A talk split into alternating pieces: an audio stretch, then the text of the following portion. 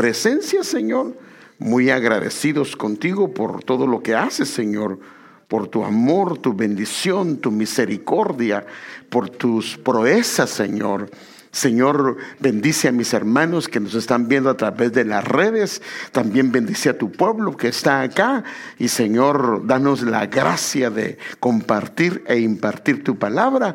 Y Señor, trae sanidad a nuestras vidas a través de ella. Y circuncídanos a través de tu palabra, Padre. En el nombre de Jesús. Amén. Y amén. Bueno, como sabe, hemos empezado el miércoles el tema El camino hacia la verdadera prosperidad. Pero hoy queremos ver la parte número dos, el camino hacia la verdadera prosperidad. Y se recuerda que dijimos que era una temática. Y a todos los que nos están viendo por las redes, también bienvenidos. Si, si no ha visto el mensaje, puede empezarlo desde el miércoles pasado, que ahí está la parte número uno.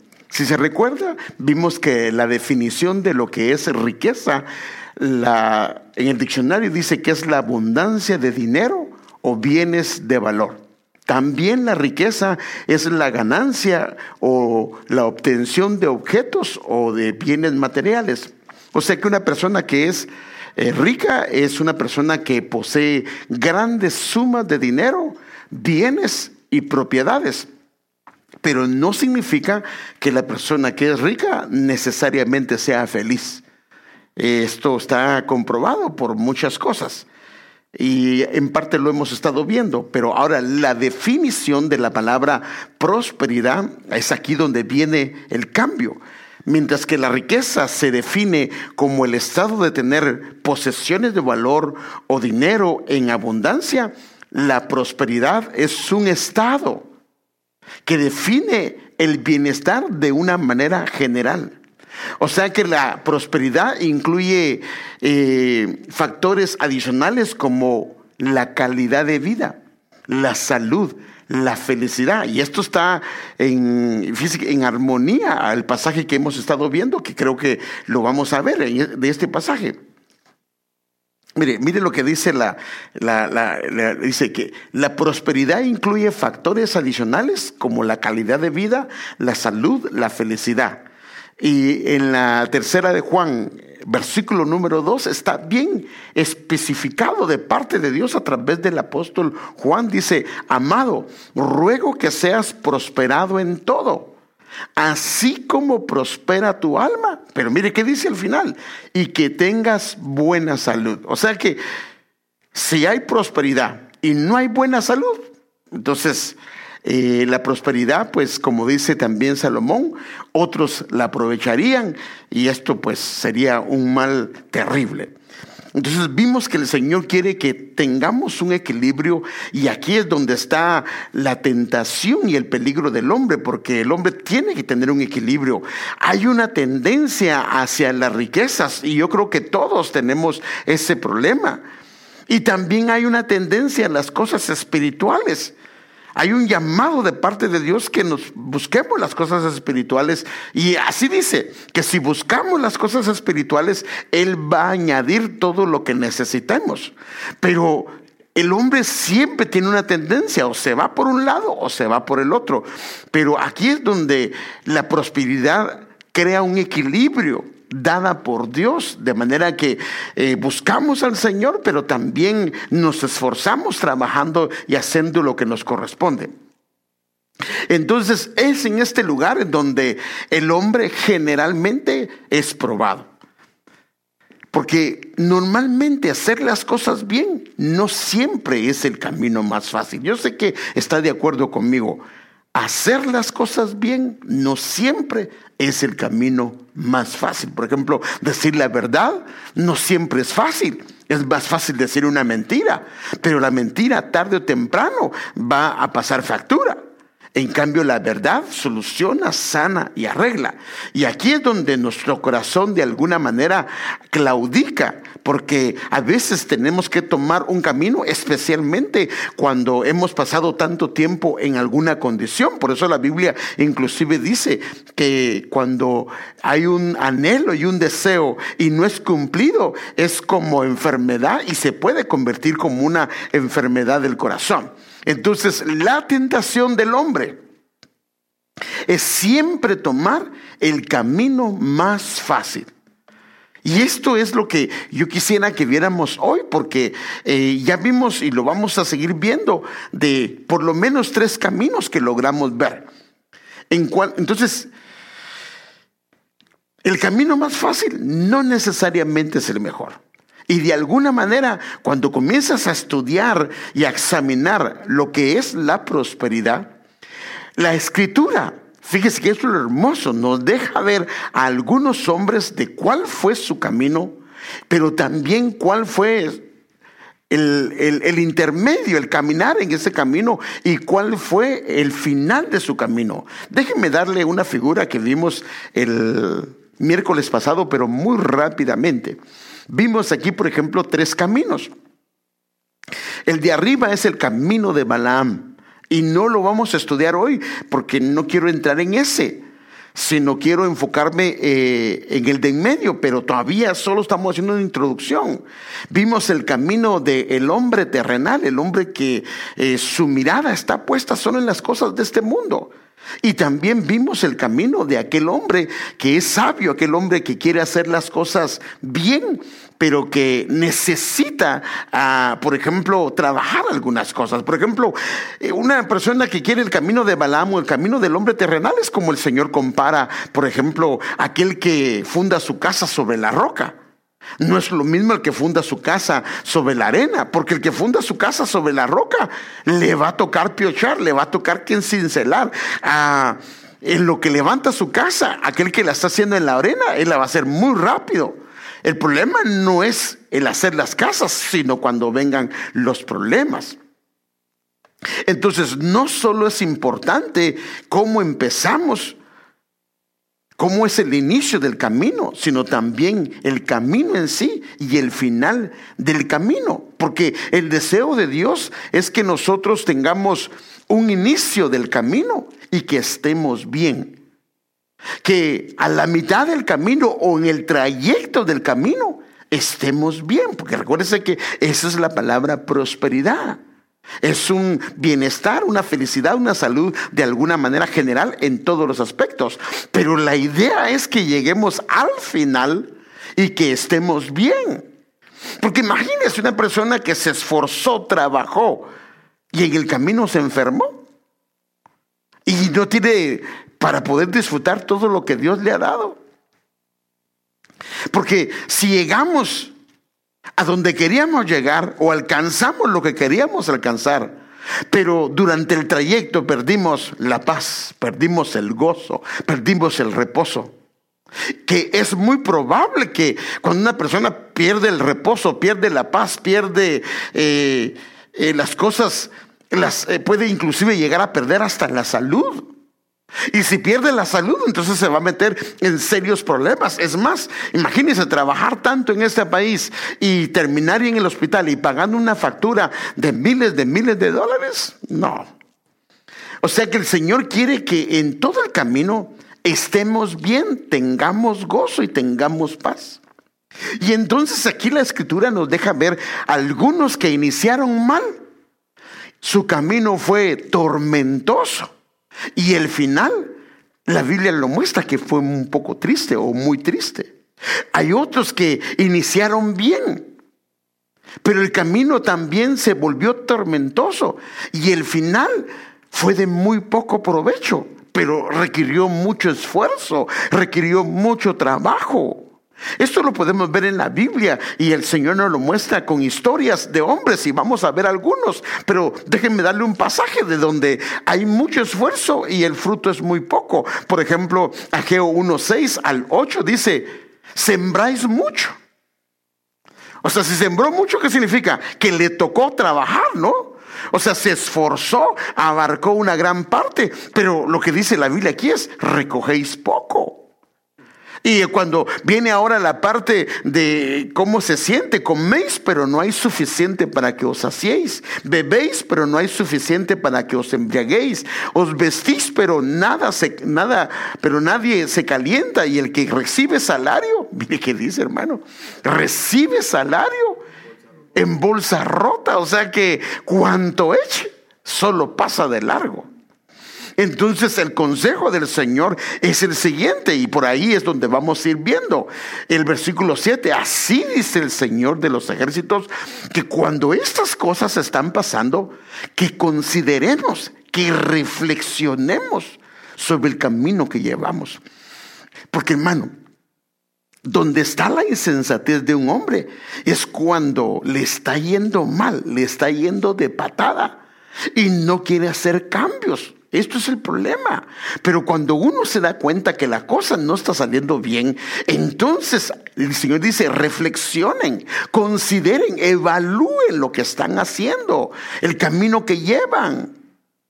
Y luego dice, suban al monte y traigan madera. O sea que lo que dice es, vayan a mi presencia y traigan la solución, traigan lo que deben de hacer. Y esto les ayudará a reedificar mi templo para que me agrade de él. Y esto es lo que el Señor nos está hablando. Las cosas se complicaron, subamos a Él, trabajemos en Él y primero enfoquémonos en glorificar el nombre del Señor. Fíjese. Nosotros sabemos ese versículo que dice, buscar primeramente el reino de Dios y su justicia. Y eso yo casi, si usted lleva algún tiempo en el Evangelio, la mayoría lo sabemos. Pero cuando vamos y evaluamos la parte que dice, y todas las cosas serán añadidas, se nos olvida. Y a veces las buscamos nosotros mismos. Entonces, aquí es donde tenemos que ver algunas cosas. Aún tomando a veces el camino correcto, necesitamos evaluar decisiones, si están bien o no están bien. Porque a veces el camino también está bien. Pero las decisiones que tomamos no son buenas. Permítanme darle un ejemplo con dos hombres y a estos son los que le quiero entrar hoy, para que veamos que fueron prosperados pero el asunto fue que el final del camino, cuando evaluamos el resultado de cada uno de ellos, en algunos es muy triste. Fueron distintos, no se parecen.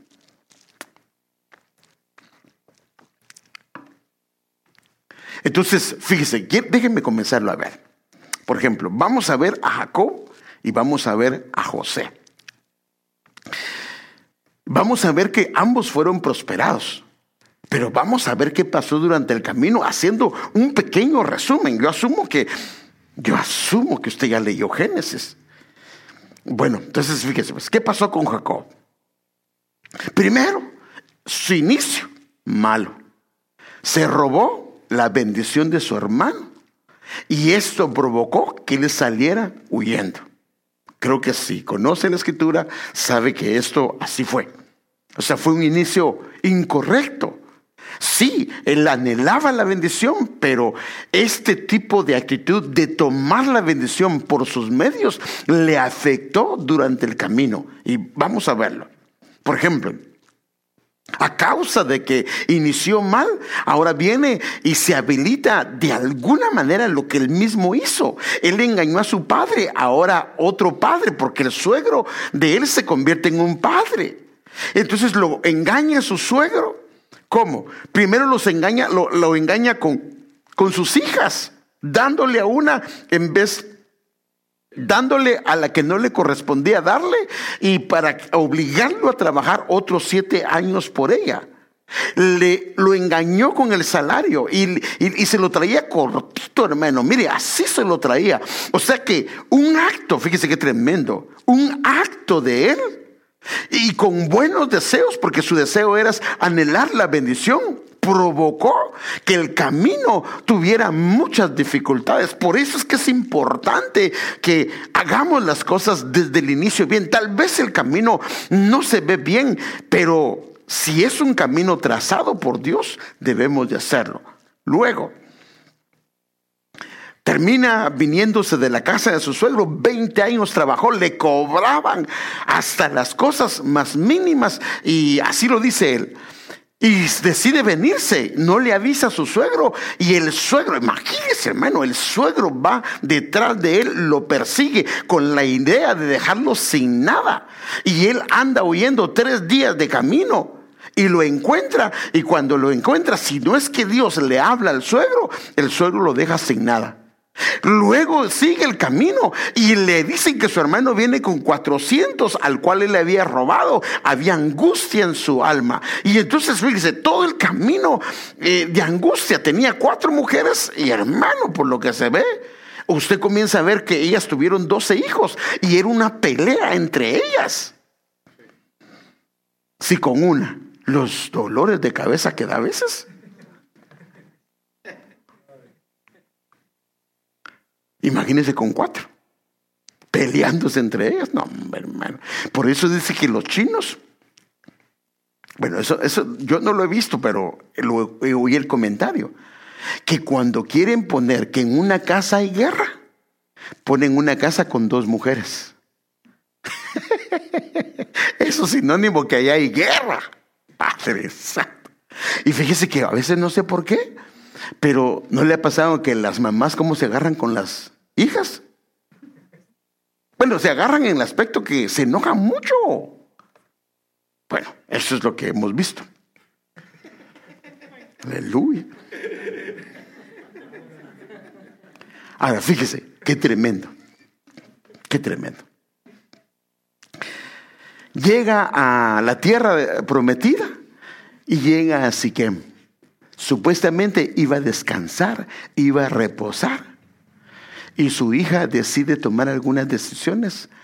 La violan en Siquem, hermano, mire qué terrible. Y fue algo desastroso para la familia. Y cuando pasó esto, él viene y no sabía qué hacer. Y sus hijos toman la ley en sus manos y terminan aniquilando a todos los varones. Y entonces las ciudades circunvecinas entonces le ponen el ojo y le cae terror a su corazón.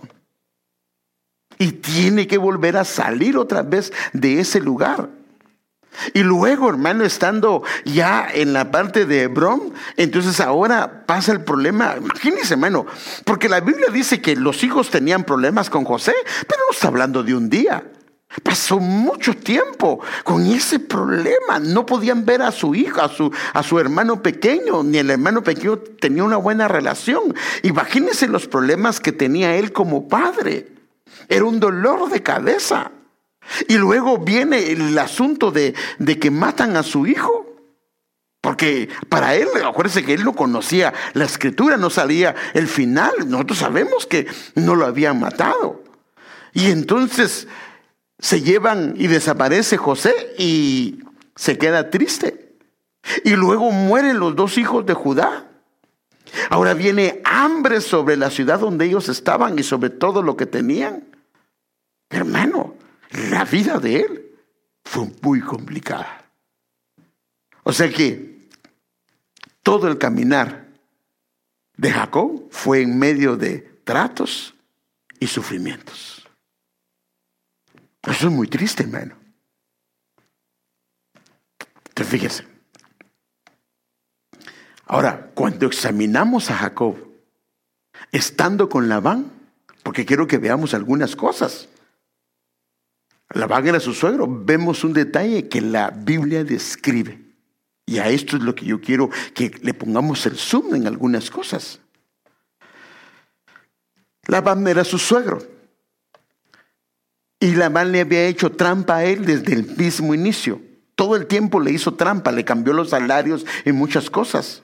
Entonces cuando Jacob, le nace Jacob, que es su, no su último, sino fue su penúltimo, entonces él decide regresar y no quiere, y no quiere quedarse ahí. Pero cuando decide regresar, entonces el suegro Labán no lo quiere soltar porque este hombre eh, Dios lo había bendecido. Y entonces mire lo que dice.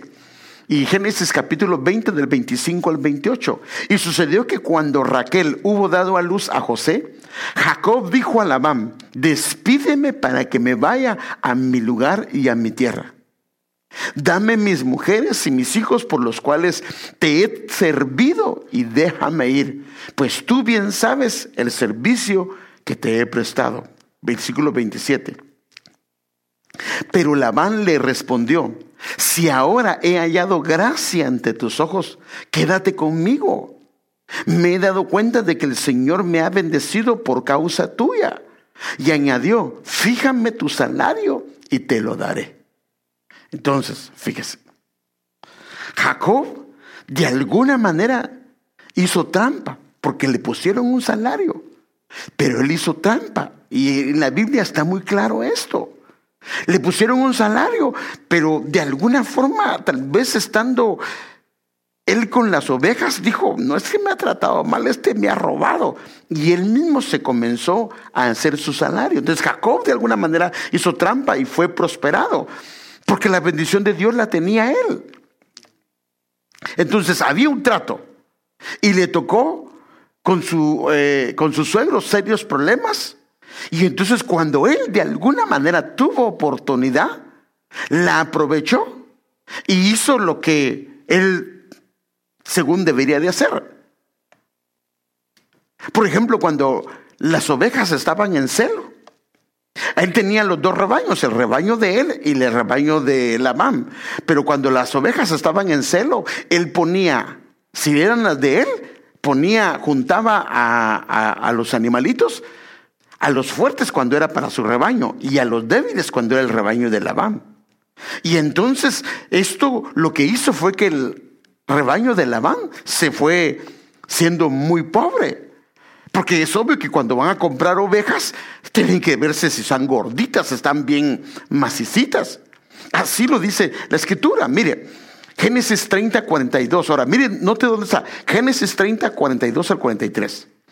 Pero cuando el rebaño era débil, o sea que esto ya era una venganza, no las ponía a que, se, a que, a que, a que la montara, en este caso el macho a la, a, la, a la hembra. De manera que las crías débiles vinieron a ser de Labán y las robustas vinieron a ser de Jacob. Entonces, Esto que hizo él vino a afectar, en este caso, el negocio de Labán. Y las fuertes, o sea, su negocio se comenzó a poner muy fuerte.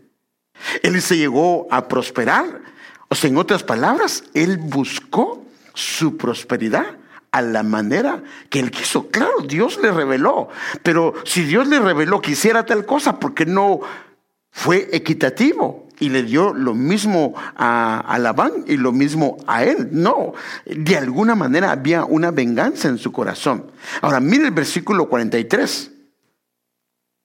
Las robustas fueron de Jacob y así prosperó el hombre. Pero va a ver la diferencia cómo habla de José cuando habla de que prosperó. Y esto lo vamos a ver. Así prosperó el hombre en gran manera y tuvo grandes rebaños y siervos y siervas y camellos y asnos. Entonces él, de la manera que él quiso, él buscó su propia prosperidad y obvio, como lo que hemos hablado, si la buscas y trabajas, puede ser que sea en saco roto, pero si trabajas y estás bien, entonces consiguió la prosperidad, él consiguió la prosperidad. Pero dice que él, así prosperó el hombre, él se esforzó, hizo trampa, pero al final llegó a tener muchas cosas. Pero ahora yo aquí me pregunto algo que quiero ah, comentarlo con ustedes. Que el mismo Jacob dice que Dios le dijo que regresara y que estando con su familia lo iba a prosperar, no con Labán, sino cuando regresara con la familia. En este capítulo, en esta parte que dice que prosperó, él estaba en la casa de Labán y en las tierras de Labán, o sea que aquella parte del norte muy retirado, en Arán prácticamente, o en Ur de los Caldeos, en esa parte donde vivía la familia de, del lado de la madre de Jacob, que era donde estaba Labán. Ahora, entonces aquí él prosperó, pero mire lo que él dice en el capítulo 32, cuando él ya venía de regreso. Y él le dice a Dios, él ya, él ya había salido de la casa. El capítulo 31 narra la salida de, de Jacob de la, de, la, de la, casa de, de Labán. Ahora en el 32, ya de camino, entonces Jacob dijo, hablándole a Dios, oh Dios de mi padre Abraham, Dios de mi padre Isaac, oh Señor, que me dijiste, fíjese, vuelve a tu tierra y a tus familiares y yo te haré prosperar. ¿Dónde? En la tierra de sus familiares. Pero si vemos el, el versículo anterior, dice que él ya había prosperado. Estando con Labán, él prosperó. Y viene aquí y dice que Dios le, había dicho, vete a tu tierra, no te preocupes, allá yo te voy a prosperar. O sea que él lo que hizo fue que se cansó Dijo, voy a hacer las cosas a mi manera, porque la orden de Dios es, vete de regreso, no importa que te vayas como te vayas, allá yo te voy a prosperar. Pero él no lo quiso así. La promesa era, regresa con tu familia, regresa a la tierra que yo le di a tu padre, y estando ahí, yo te voy a prosperar.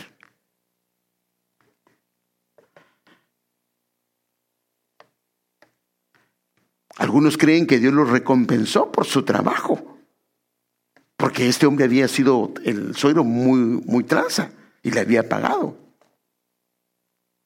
Por así decirlo, Dios le hizo justicia. Pero Jacob hizo trampa. Y por eso, fíjese que aquí está el asunto. Mucha gente próspera pero con serios problemas. No solo en, él, sino en ese caso en la familia y en todo lo que él tenía, porque tenía que salir de un lugar a otro. Mire pues, mire cómo lo dice Jacob, para que usted vea, se recuerda el cuadrito que le acabo de presentar, de cómo quedó al final. Déjeme, déjeme, voy a regresar aquí al cuadrito.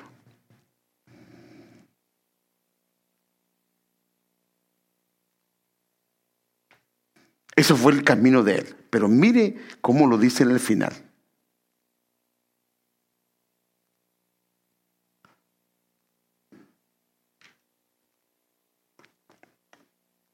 Faraón, ya cuando llega a Egipto, Faraón le pregunta a Jacob, ¿cuántos años tienes? Entonces Jacob respondió a Faraón, los años de, mi peregrinación son 130 años. Ahora mire qué dice. Pocos y malos han sido los años de mi vida. Porque toda su vida fue de tratos, de sufrimientos y de muchas cosas. Y no han alcanzado los años que mis padres vivieron en los días de su peregrinación. Entonces aquí vemos un hombre próspero, pero con muchos tratos, con una vida muy conflictiva, no solo a nivel de vecinos, no solo a nivel de familia, suegros, sino a nivel de hijos y a nivel de todo, hermano. Esa prosperidad sí fue un dolor de cabeza. Porque Dios le dijo, ay, ya cuando regreses te voy a prosperar. Pero él dijo, no, yo me tomo. Y entonces comenzó a hacer lo que la misma Biblia describe. Este fue todo el caminar de él, en medio de sufrimiento y en medio de muchas batallas. Ahora, examinemos rápidamente a José en relación a su vida y su final, porque el asunto no solo es el inicio, el asunto es el caminar, pero también el asunto es el final. Porque de qué le sirve a uno haber trabajado tanto si al final se quedó sin nada. O al final, como Jacob dice, pocos y malos han sido mis años. Ya no puse otras versiones de lo que dicen, pero, pero está tremendo eso. Entonces examinemos a este hombre. Entonces Dios tenía un trato con Jacob Le tocó serios problemas con sus, con sus suegros. Y ahora veamos a este hombre, José. Está Jacob como una comparación, ahora miremos a José.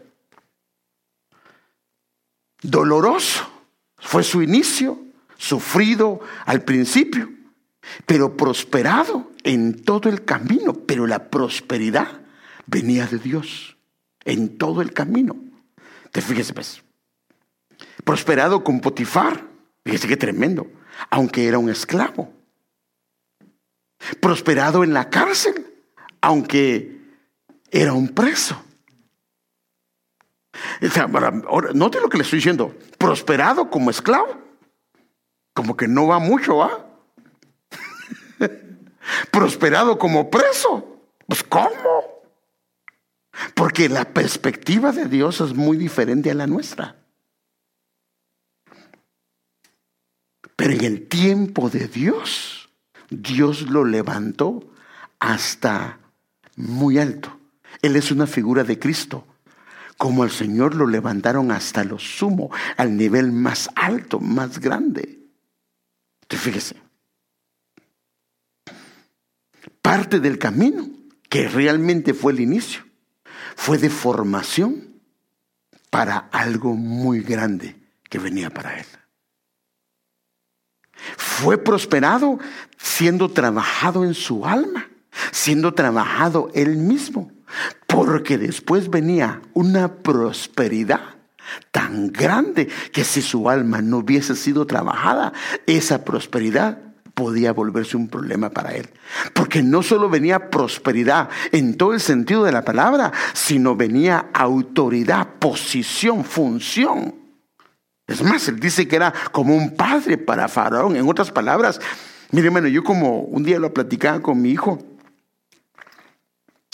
imagínese usted, imagínese, solo estoy dando un ejemplo, que Guatemala o México fuera dentro de ese país, hubiera una ciudad, que es la única ciudad que sus cosechas son abundantes y hay pero abundancia de trigo, de harina, de maíz y de todo.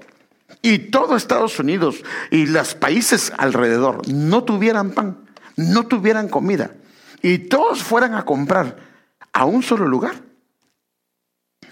Para empezar, ponen su precio. Se hacen millonarios, millonarios o billonarios. Entonces aquí todo se acabó. Vino una gran hambre y entonces eh, Egipto se comenzó a volver próspero. Y en ese ambiente está José. O sea que si Egipto era próspero y él era un primer ministro, era un hombre que ocupaba un lugar especial, ese hombre tenía plata también. Pero a él lo prosperaron pero no como nosotros lo vemos. Hubo una, eh, una prosperidad en su interior. Por eso, como dice Juan, que prosperes como prospera tu alma. Hubo primero una prosperidad en el alma, pero la prosperidad, de acuerdo al punto de vista de Dios, es un trato, es una formación. Muchas veces hay mucho tiempo de trato y de formación pero solo es un preludio para cosas grandes que vienen de parte de Dios. Fíjese, pues, veamos la perspectiva de Dios de la prosperidad en tiempos difíciles. La, la prosperidad, de como la ve Dios, no es la misma que la ve el hombre. Esto lo podemos ver al examinar a José. Acordemos que él había sido libre y ahora él pertenece, es un esclavo y era un hombre que había sido comprado. Entonces, cuando uno ve a este hombre en esta condición, nadie pensaría que ha sido prosperado, sino que le ha ido mal. Más bien diríamos, pobrecito, qué mal le ha ido. Qué lamentable es lo que le ha pasado. Claro, desde la perspectiva del hombre. Pero desde la perspectiva de Dios, lo estaba prosperando. es, que, eso es tremendo, ¿ah? ¿Cómo lo vemos nosotros y cómo lo ve Él? Veamos lo que la Biblia dice y déjenme darle algún ejemplo. Mire, Génesis 39 del 1 al 4. Cuando José fue llevado a Egipto, Potifar, un oficial de egipcio de Faraón, capitán de la guardia, lo compró a los ismaelitas que lo habían llevado allá. Y el Señor estaba con José, que llegó a ser un hombre próspero y estaba en la casa de su amo. Era próspero, pero era un esclavo en la casa de su amo. Y eso no, no es muy compatible con lo que nosotros pensamos y vemos. Porque si es próspero, para empezar, ni siquiera fuera esclavo. Pero es que había una prosperidad operando de parte de Dios desde el interior. Por eso el versículo que dice, Jehová es mi pastor, nada me falta. Esa es la perspectiva de Dios. Nada me falta porque lo que tengo es lo que Dios sabe que necesito y si no me da más es porque no es el tiempo, no es el momento. Porque cuando Él dice, te quiero dar, nadie lo puede impedir. Entonces las cosas que tengo o lo que el Señor me da, estas son las que me van a servir para que Dios haga y forme mi vida, trate mi vida, la molde de acuerdo a los planes de Él. Entonces nosotros en nuestra mentalidad no nos imaginaríamos un hombre próspero siendo un esclavo. Jamás le llamaríamos prosperidad a un hombre. Sino, perdóneme lo que voy a decir, casi diríamos es una desgracia lo que te está pasando. Es una condición lamentable el que seas un esclavo. Pero la perspectiva de Dios dice que Él estaba con él aún siendo un esclavo y Dios lo hacía prosperar. Llegó a ser un hombre próspero. Dios está viendo, fíjese qué tremendo, toda la perspectiva. Todo es lo que Dios quiere que hagas. Porque el problema de nosotros es que vemos como un rompecabezas solo una piececita. Y no nos damos cuenta que Dios tiene un trabajo general. Si te enfocas solo en la pieza, va a haber confusión. No vas a saber qué es lo que significa. Pero si ves la pieza en relación a todo eh, el cuadro, te vas a dar cuenta que tiene un lugar. Entonces, el problema de nosotros es que nuestra perspectiva es que a veces nos fijamos solo en una cosa, pero no. El ser esclavo era parte del proceso de Dios de una prosperidad local que Dios estaba haciendo para traer una prosperidad de dimensiones enormes. Pero necesitaba prosperar el alma de él, necesitaba prosperar su interior para que él estuviera preparado para lo que Dios tenía. Y por eso cuando José Fíjese qué tremendo. Vio esto. Vio lo que Dios estaba haciendo. Él le dijo a sus hermanos, hermano, así lo dijo él, no fueron ustedes los que me vendieron, fue Dios el que lo permitió. El enemigo va a querer tentarnos para que nosotros tratemos la manera de fijarnos en una pieza, en el evento, sin darnos cuenta que ese evento en la perspectiva del hombre es un desastre, en la perspectiva de Dios es un eh, paso para una prosperidad que Dios está haciendo adentro, formando, obrando, preparando, capacitándonos para algo grande. Y eso nos va a ayudar para que no nos quejemos y no estorbemos lo que el Señor está haciendo. Mire, desde la perspectiva de Dios, Él te está prosperando, formándote en tu interior. Y si para formarte significa hacer algunos ajustes, cambiar condiciones, cambiar el terreno, lo va a hacer. Para el hombre puede ser una desgracia. Para Dios es parte de una prosperidad. Porque es a la manera de Dios. Porque eso le entregamos nuestra vida. Para que lo haga Él como Él lo quiere hacer. Por eso digo, el camino más fácil es la tentación. Tomar el camino como lo agarró Jacob. Y hay una tentación siempre. Pero aquí está donde Dios dice, espera, ten paciencia. Aunque no lo logras ver, algo estoy trabajando. Porque esa inconformidad, esa limitación, ese problema no es otra cosa, sino es un medio en el diseño de Dios para preparar, formar, amoldar, trabajar el interior. El problema es que aquí va a estar la voz del humana. Y también va a estar la voz del enemigo. Y que Dios nos guarde y nos ayude. Porque la voz humana, el humanismo, es decir, no, pero ¿por qué estás permitiendo esto? No, pero es que no te das cuenta. Y no, y hermano, pueden a una persona, hombre o mujer, traérselo abajo. Sin entender que es un proceso de Dios. Que, porque, hermano, hemos entendido, ¿somos o no somos hijos? Ay, Padre, ¿somos o no somos hijos? Dios tiene planes para nosotros. No va a dejar que nadie se aproveche de nosotros, aunque aparentemente si no, no lo va a permitir. Porque somos hijos especiales de Él. Lo que pasa es que a veces Dios permite un Labán porque quiere formar cosas. Un Saúl porque quiere llevarte a posesiones tremendas. Dios permite a veces tutores que te hacen la vida de cuadritos con la única finalidad de trabajar tu interior por lo que Dios tiene. Pero aquí está la voz humana, que es a la que nosotros tenemos que tener cuidado, porque es humanismo. Y está la voz de la serpiente. Entonces por algo siguió. Pero el problema es que depende a qué voz escuchas. El camino se puede volver muy duro. Imagínese llegar, perdóneme hermano, a 130 años y decir, han sido pocos y malos.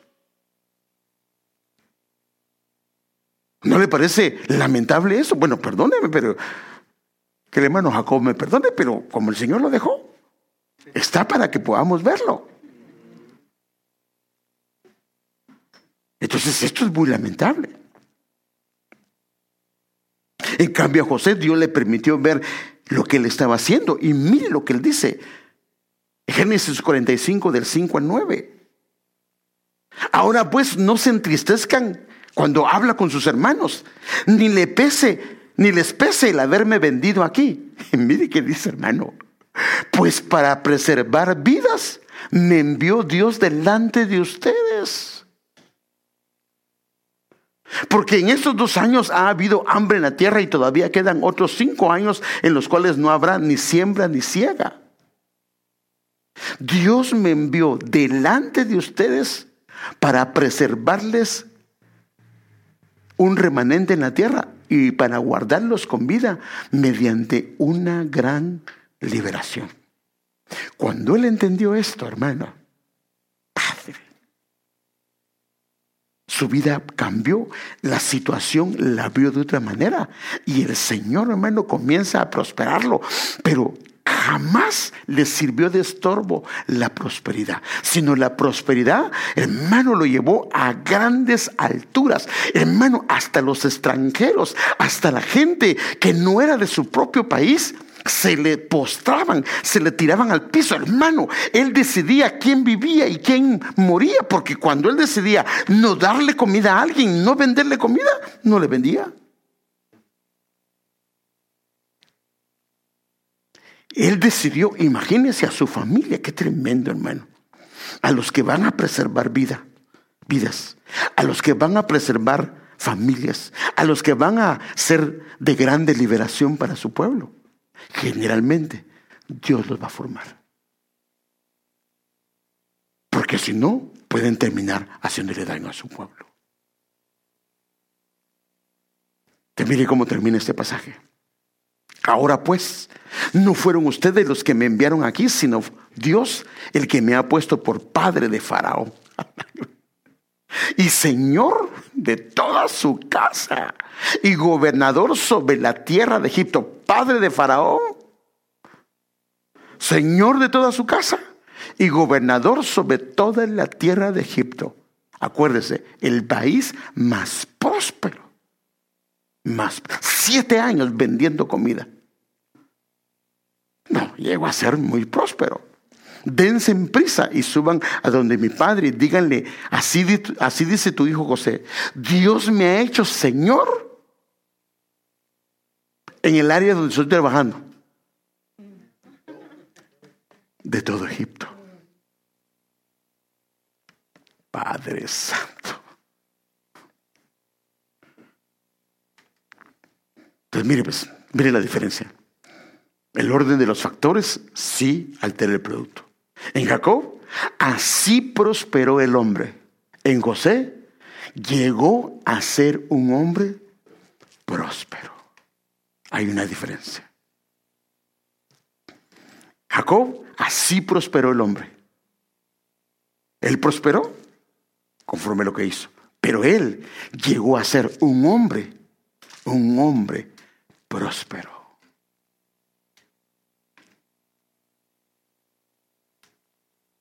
Vemos a dos hombres con la bendición de Dios, pero tomaron caminos diferentes. Y sí fueron prosperados, pero uno con mucho dolor durante toda su caminata y otro solo fue un tiempo de dolor, el tiempo de formación.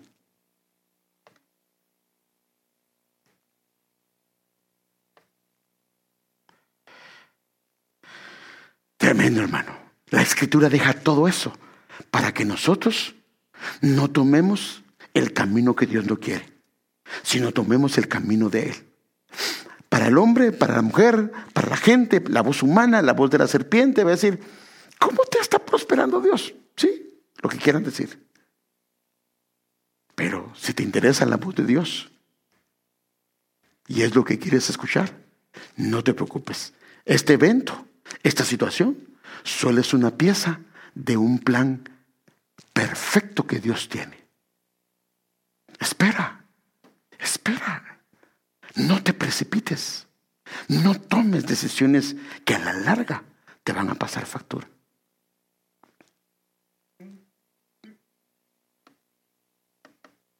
Hay veces que el camino no es el que deseamos, pero es el correcto. Y lo que necesitamos es confianza en el Señor. Aunque no lo entendamos, aunque no comprendamos, Él sabe lo que está haciendo. Esto le pasó a Israel en medio de un sitio, en medio de un problema terrible. Mire la manera como Dios lo hizo. Es que Dios tiene maneras diferentes de, de hacer las cosas.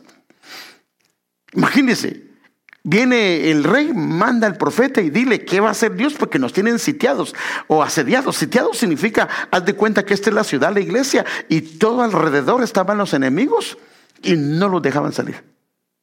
Y entonces lo que uno espera es que lo que va a hacer Dios es que va a aniquilar. Y por cierto, lo hizo en algunas ocasiones, no, en varias ocasiones, aniquiló a los enemigos. En una ocasión mató a 185 mil de un solo. Pero ahora el camino que Dios les da, mire que dice, también dirás a este pueblo, así dice el Señor, ahora pongo delante de ustedes el camino de la vida y el camino de la muerte. Ahora, el camino de la vida, uno pensaría, es quédate en tu ciudad, no te preocupes, vas a seguir sembrando. No, no, no. Dice, el que se quede en esta ciudad morirá a espada de hambre y de pestilencia, pero el que salga, o sea, que entregue, que se despoje de su casa, que se despoje de lo que Dios le había dado, lo que era inclusive propiedad que Dios mismo le dio. Y eh, pero el que salga y se entregue a los caldeos, a sus a los que los tenían sitiados, vivirán y tendrán su propia vida como botín.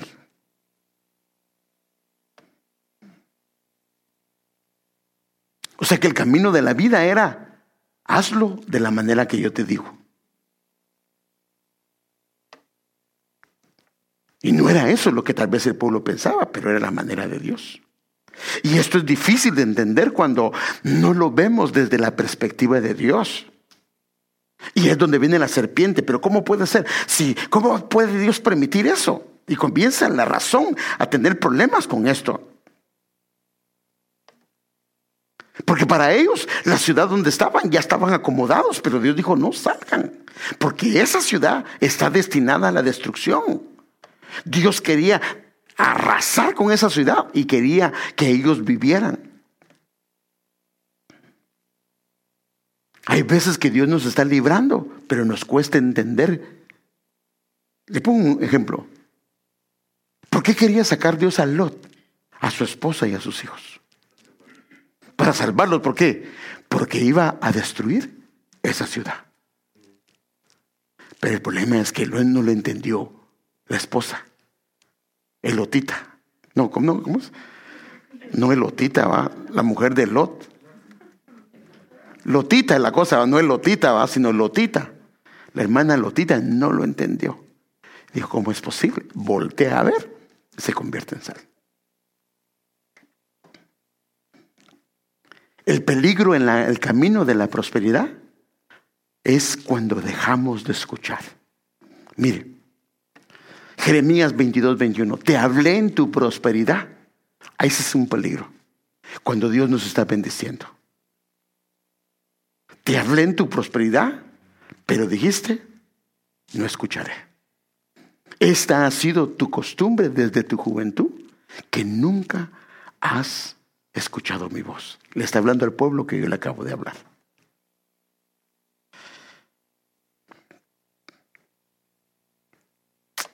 Ah, pues Andrea, vamos a dejarlo aquí, hermano. Pero fíjese qué tremendo. ¿ah? Tenemos dos hombres, hombres de Dios, con la bendición de Dios. Pero sus inicios fueron distintos. Su camino fue distinto. Y su final fue distinto. Y aunque permanecieron en el camino de Dios. ¿Pero qué quieres? ¿El camino de José o el camino de Jacob? El camino de José, un tiempo de formación, pero luego vinieron grandes cosas.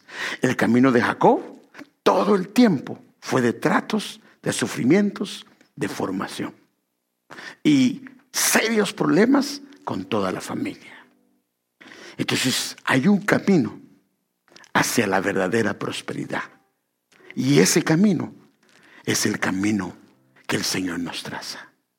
Normalmente empieza trabajando, trabajando, trabajando nuestro interior. Porque si yo le pregunto a usted y a mí, alguien decía, me recuerdo un dicho de alguien, que Dios solo me diga dónde, yo me encargo de recoger. Pues si eso nos gustaría a nosotros, que nos diga dónde y que nosotros recojamos. Y así, y fíjese que esta señora que me decía esto, en cierto sentido, era parte bíblico. Porque la Biblia dice que en una ocasión ellos le pidieron carne, carne, carne. Y el Señor les hizo, fíjese que tremendo, que durante toda una noche y un día venían godornices, codornices, perdón, a un metro de altura. Y agarraron, y agarraron, y agarraron. Pero ni bien las habían comido. O sea que agarraron, dice, Dios mandó, ellos les tocó que agarrar. Estaban vomitándola por la boca. O sea que necesitamos trabajos que Dios sabe que necesitamos adentro. Porque Dios tiene cosas, hermanos, preciosas, preciosas. Pero tengamos cuidado, porque la voz del enemigo, la voz humana, la voz del alma, siempre va a estar ahí. No lo podemos evitar. Diciendo, ¿por qué no lo haces por aquí? O no, hasta el mismo Señor se lo dijeron, ¿para qué vas a ir a morir en la cruz? Si yo te puedo dar todo. Yo te lo puedo dar. Ahora, si se lo hicieron al Señor, ¿cree que usted que no lo puede hacer a nosotros? También. Póngase de pie un momentito.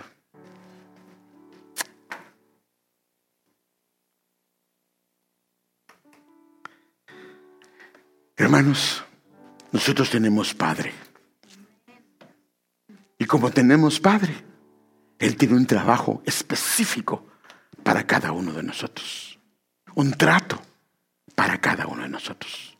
Tal vez no estemos de acuerdo, pero no se le olvide que hay cosas que podrían ser inclusive como para usted no es un sinónimo de prosperidad, pero desde la perspectiva de Dios dice, no, yo te estoy prosperando, porque estoy trabajando tu alma, preparándola para lo que traigo.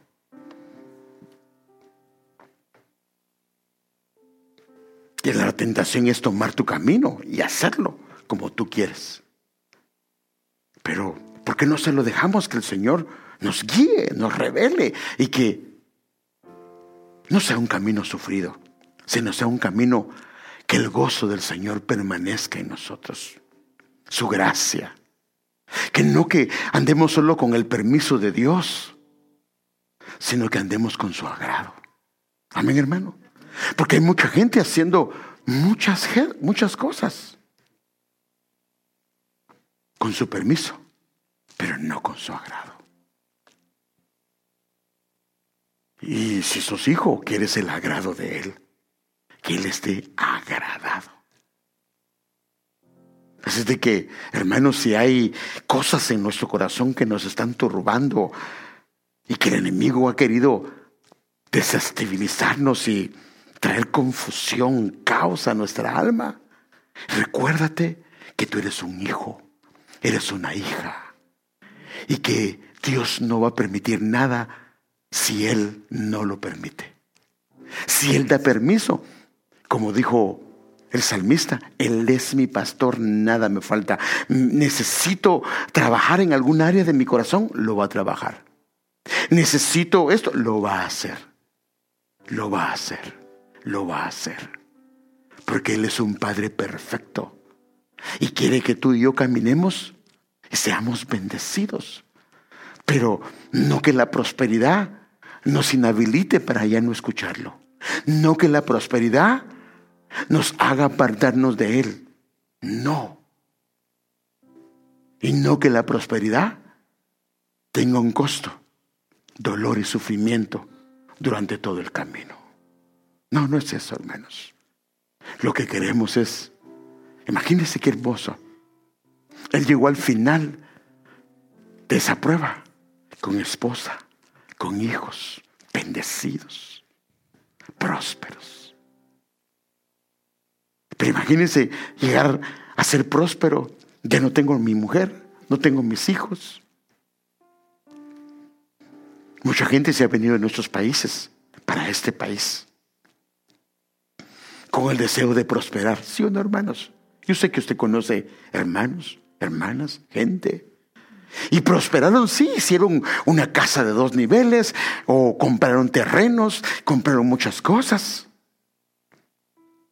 Pero al pasar los años, la esposa ya está con otro o él con otra. Los hijos llegan a su país, no lo reconocen o hay una tan falta de relación. Aquella familia que estaba muy unida, tal vez en condiciones pobres, pero estaba unida. Ahora la prosperidad les tocó pagar un precio. Se distanciaron.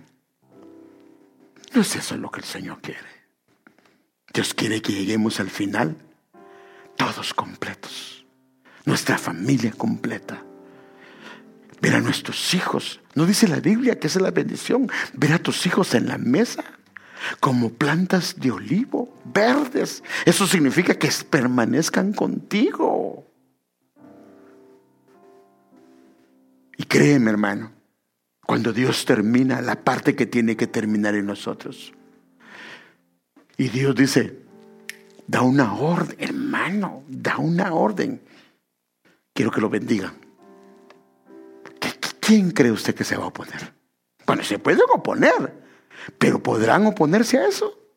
Si Dios da la palabra, da la palabra. Y estás durmiendo y descansando. Y Dios está preparando bendiciones enormes. Le sale al encuentro a sus amados con bendiciones. Amado Padre, damos gracias por tu amor, por tu bendición.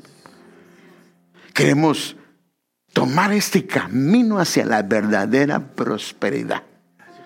Entendemos que tal vez no es desde la perspectiva que nosotros tenemos. Tenemos pensamientos, tenemos maneras de cómo creemos que puede ser. Y cuando miramos algo completamente distinto al concepto que tenemos, entra confusión y angustia en nuestro corazón. Pero Padre, abre nuestros ojos. Abre nuestro entendimiento para que veamos desde tu perspectiva.